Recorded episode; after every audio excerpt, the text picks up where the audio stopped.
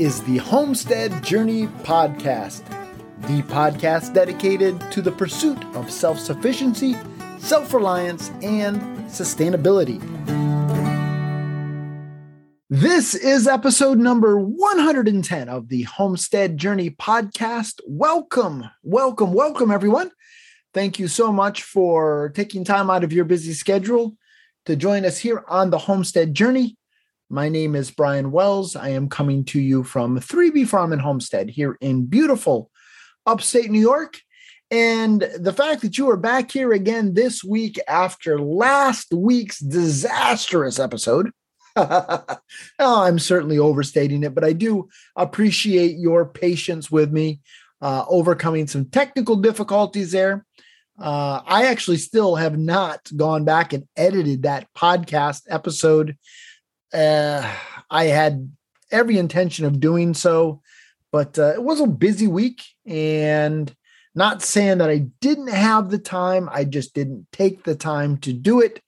Not quite sure if I'll roll back and re record it or if I'll just let it be what it is for posterity's sake. If you got any thoughts on it, let me know. I do appreciate those of you who did reach out to me and just give me a bit of encouragement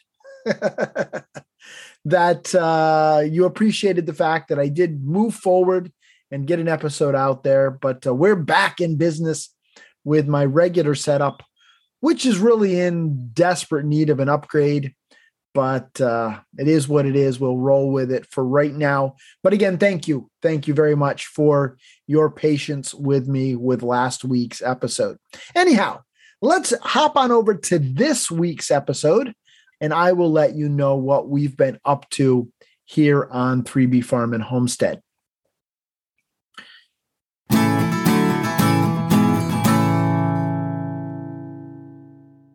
This week was one of those weeks here on the homestead where I have really had the opportunity to lean into things not necessarily homesteading related. And one of those was a fun tradition that we have here in our town, and that is a lighted tractor parade. Now, my son's uh, Boy Scout troop added an entry this year. And so we spent quite a bit of time putting that together. And then the parade was yesterday evening.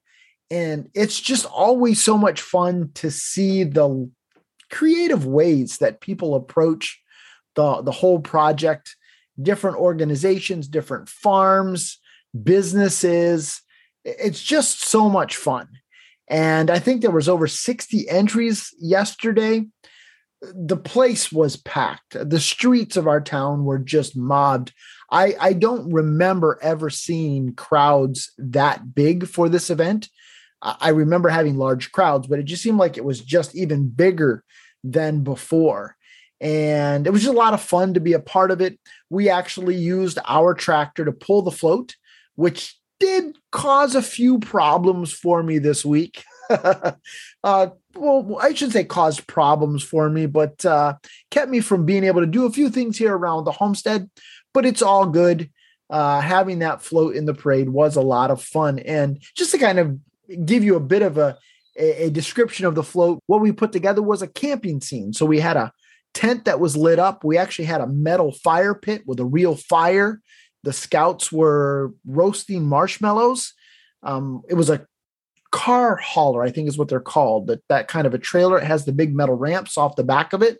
So we actually braced those up and then ratchet strapped a couple of kayaks to that.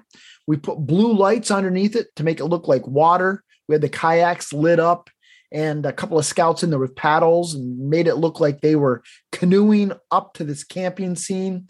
It was just, it was really, really cool. I was really happy with how it came out. And it was just a lot of fun to be a part of that. But uh, that was certainly a big part of our week. Now, as far as the homesteading activities that we did this week, because certainly you didn't come hear me blather on about a tractor parade, I don't think. But uh, I finally did something that I should have done a while ago. And that is, I set up some new paddocks and moved my pigs. Now, I have some paddocks that I set up that are four hog panels basically tied together. So it's 16 by 16. And I keep uh, one adult pig in one of them, my boar Boris. And then in the other area is where I keep my smaller pigs when I'm weaning them. Normally, my approach is to try to sock wood chips to them. And it really has worked very, very well for me until this year. And this year, we have had so much rain that I just have not been able to get the wood chips to them like I would have liked. In fact, a couple of weeks ago, I shared with you that we tried to make a trip down for wood chips and the chips were so saturated that the back end of my tractor actually came up off the ground when I was trying to dig them out of the pile. And so, what I opted to do was simply to shift over about 16 feet and set up three more hog panels off the other side. Lifted up the hog panel in the middle. The pigs went on over to the new ground. I spun the housing around, and bam, my pigs are on fresh ground and they are loving it. Now, I was not able to get Boris moved yet because the direction that I'm going to move him does have a big compost pile in the way. And that's where having the tractor and the tractor parade kind of slowed my roll a little bit in that I need to move that compost pile. Now, I could have moved it by hand, but work smarter, not harder. Um, that's just what I chose to do. So I have the hog panels here. I've got the T posts here.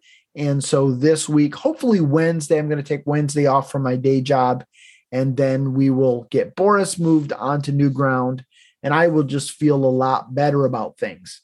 Certainly having them in a mucky, muddy mess is not ideal. It's not the way that I want to keep animals, but it's just been what Mother Nature has dictated to us this year. And so I was just very happy to get the young ones moved. We'll get Boris moved this coming week, and then I will be a much happier, happier pig farmer. We also started work, and I shouldn't say we, I'm having a friend of mine do it because it's just not something I enjoy doing. But uh, you may remember that last week we went to Massachusetts and picked up a new bed for the Ranger, which is our farm truck. And so I took that over to a buddy's house this week and he started work on that. And when he pulled the bed liner out, I was shocked at how roached out the bottom of that truck was. So we certainly did not do this a moment too soon. Uh, in fact, um, my grandfather used to say, Brian, God protects fools and little children, and you are no longer a little child. So, um, yeah. so, Papa, uh, once again, uh, you're fool of a grandson.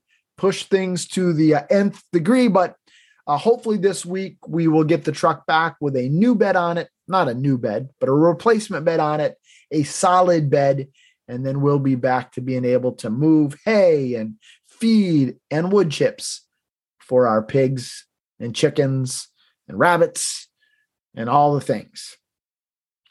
One other thing that I did this week is I started putting away my canning gear. It's really that time of the year, folks. I don't have much left to can. And so I started cleaning things out of the kitchen. My wife is a saint. And the fact that for about six months of the year, there are canning rings and jars and canners and all of that kind of stuff sitting around. Um, and she puts up with it and she does help. I, I certainly don't want to make it out to sound like I do all of it. She certainly is a part of it, but it is more my thing.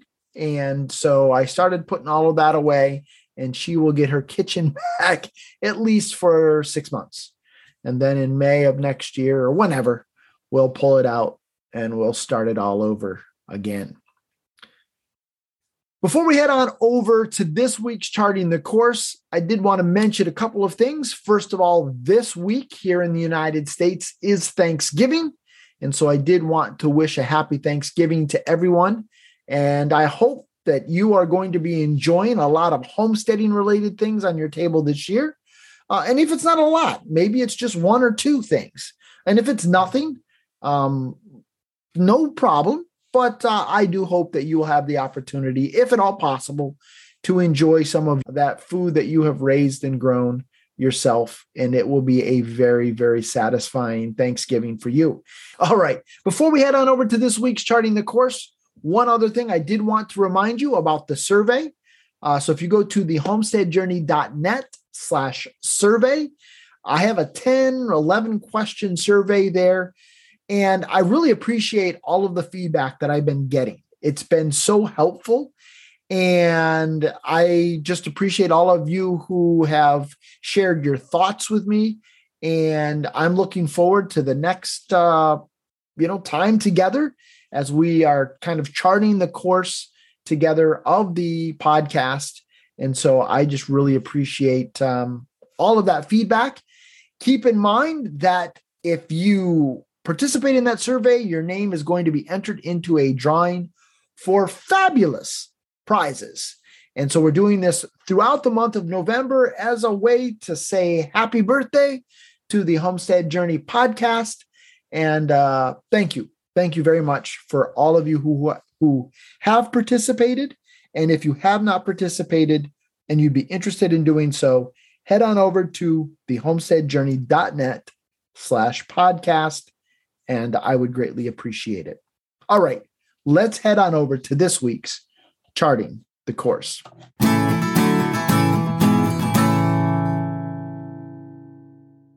My buddy Jack Pollner over at the Mindful Homestead and I have been talking for a while now about potentially putting together a conference for homesteaders here in the New England area. This week on his YouTube channel, Jack actually shared those thoughts with his audience, soliciting feedback and I thought that I would do the same with my audience. I really would love to hear from my listeners in the Northeastern part of the United States as to whether or not you would have interest in taking part in something like that. Our rationale is this. Well, homesteading is something that we believe anybody can do anywhere, uh, just about. Certainly, how we approach homesteading is going to vary from region to region. And I've talked about that before here on the podcast, how where you live impacts what you're going to do and when you're going to do it. In particular, when it comes to gardening, knowing your hardiness zones is going to help dictate what you should start and what you should grow. It might also further inform what animals you should raise, how you should raise them, how you should house them. All of those things come as a result of the region or the area in which you live. Now, over the last several years, there have been a number of different homesteading type conferences that have sprung up across the United States. I have not yet had the opportunity to attend any of them. So please take that into consideration but I've also looked at the topics that have been presented and the speakers that they've had. And I've also talked to people like Jack that have attended conferences. And really, what my takeaway has been is that each one of those conferences is tailored to the area in which those conferences are being held, which they should be. That is not a complaint at all on my part the Homesteaders of America Conference is really geared more towards homesteading in the South, as it should be. It's held in the South. The vast majority of people that attend it are from the South. Therefore, it's going to be very Southern centric. The new Okie Homesteading Conference, which is going to be taking place for the first time in March of this coming year, is very, I'm going to call it Western centric. It's probably it's more like southwestern, but it's mm, again Okie, right? It's it's more that Alabama, Oklahoma, maybe western Texas uh, type approach to homesteading. The Homesteading Life Conference, it's put on by uh, Doug and Stacy. That's like a Midwestern type approach to homesteading. We don't have that in the Northeast. I think we need that. And so that's something that Jack and I are talking about putting together. Right now, we're talking about putting that together in the southern part of New Hampshire, probably in the Keene area. We have a venue in mind, but we don't have it booked. We don't have dates yet. We're thinking maybe towards the middle part of August next year or maybe early September. Uh, and so we're really soliciting your thoughts and your opinions on that. If you're in the New England area and that's something that would be of interest to you, let us know what dates would work and whether or not that's a convenient area for you to attend. Now, if you're not somebody from the New England area and there isn't currently a conference that is kind of for your region, then I would recommend that you start having conversations with other homesteaders in your area to see if you can put something like that together. Because I really feel like it's very, very important. Well, it's great to go to these conferences for uh, the camaraderie, because I think it's very, very important. When we go to these conferences, a lot of us are taking time off of work and we're investing a lot of money into going to these conferences. And so we want to get the most bang we can for our buck. The content should be as relevant as possible. The inspiration obviously should be there. And then that opportunity to build community with people is extremely important. And I think the more regional we make that, the more opportunity that we have to build more localized community the more bang we have for our buck. Because then at that point, we can share our resources, we can share our labor, we can get together one with another and just have that camaraderie, that connection um, that is more difficult when we live on opposite sides of the country. Now, I know that there is the great World Wide Web, and we can certainly chat one with another electronically. And I do it just about every day with my buddy Jack and my buddy Don. I had never met Jack in real life until a month ago. I still have not met Don in real life. And yet I chat with those two guys more frequently than I do my own brothers. So there's a sense of camaraderie that we have, but it's not the same as when you meet up one with another in person in real life. And I think having those regional connections, those regional conferences are very, very important. And that's what we want to see happen in New England. What are your thoughts? Do you have access to a conference in your area? And if there's a conference that I did not mention that's going on somewhere, let me know that because I I'm going to have links to all of these conferences in my show notes. I don't make a dime off of it. That's not the point. I want you to get connected with other like-minded people. So if you're in the Midwest and you can swing going to homesteading life with Doug and Stacy, then do it. If you live in the Okie area and you can go to Okie homesteading, then do it. If you live in the southern part of the United States and you can go to Homesteaders of America, then do it. Like, I think these things are great. I haven't been there, but I'd love to go because I, I see people come away so inspired and so excited about raising and growing food and living a life of self sufficiency, self reliance, and sustainability. And I just feel like the more the more that we can make that accessible to people, the better off we'll be. And especially in the New England area, if that's something that's of interest to you, then I would ask you to do one of two things or do both of them. Reach out to me, Brian at the homesteadjourney.net, and just say, Brian, yes, I'm interested. And then we can get that dialogue back and forth, getting some ideas, bouncing ideas off of one another as far as like the topics that you'd like to be presented and and we can start working on getting people in to present on those topics. The other thing you can do is if you're uh, if you are on facebook there is a group called homesteaders of new england ask to join that homesteading group and then we will have a conversation going on in there as well about this very topic now if you're outside of new england please don't ask to join that group because we try to keep that that group very New England centric. It's not that we're anti anybody outside New England. It's just that we want that information to be as relevant as possible to the members of that group. And so if you are somebody who lives in California, unless you're moving to New England, please don't ask to join Homesteaders of New England. The admins probably won't let you in anyhow.